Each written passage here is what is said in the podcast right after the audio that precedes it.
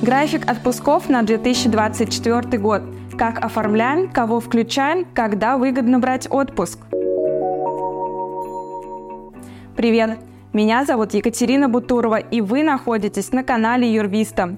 До 15 декабря график отпусков на 2024 год должен быть утвержден у всех компаний, кроме микропредприятий, НКО и ИП без внутренних нормативных актов. Им достаточно заключить дополнительное соглашение к трудовому договору и на этом все. Для всех остальных отсутствие утвержденного графика отпуска грозит штрафом от Государственной инспекции труда. Расскажем, какие категории сотрудников нужно включать в график, какие права есть у льготников и что делать с отпусками мобилизованных.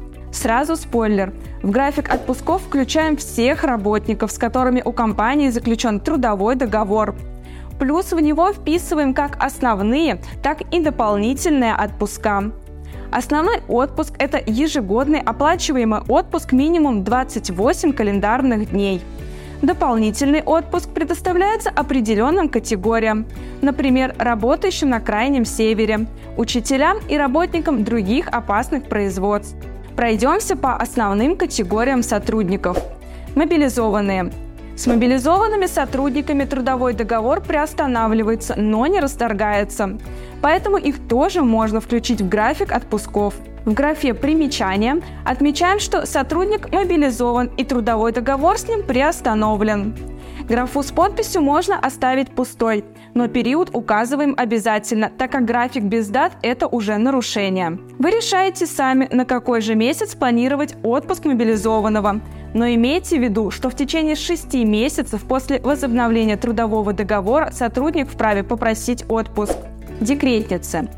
Как получить пожелания по отпускам от тех, кто и так находится в декретном отпуске? Вопрос непростой, но решаемый.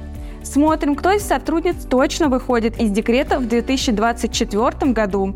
Возможно, уже есть заявление о выходе на работу или ребенку исполняется полтора или три года. Если такие декретницы есть, их можно включить в график. Работники по совместительству. Их тоже нужно включить в график. Что важно сделать?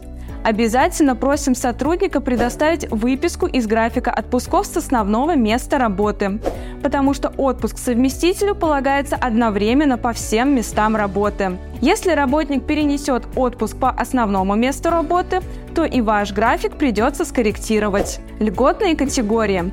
Есть мнение, что льготников не нужно включать в график, потому поскольку они могут использовать отпуск в любое время. Это не так. Общее правило – вносить всех, кто проработал в компании минимум 6 месяцев, действует и в отношении льготных категорий. Важные нюансы. Первое. Работодатель не вправе отказать льготнику в переносе отпуска, даже если дата зафиксирована в графике.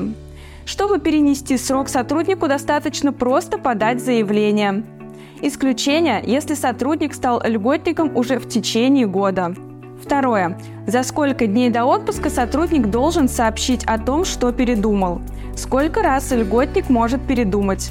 Закон не прописывает конкретных норм, поэтому совет – договоритесь с работником, что передумать он может только один раз, и попросите сообщать об этом за две недели до начала отпуска.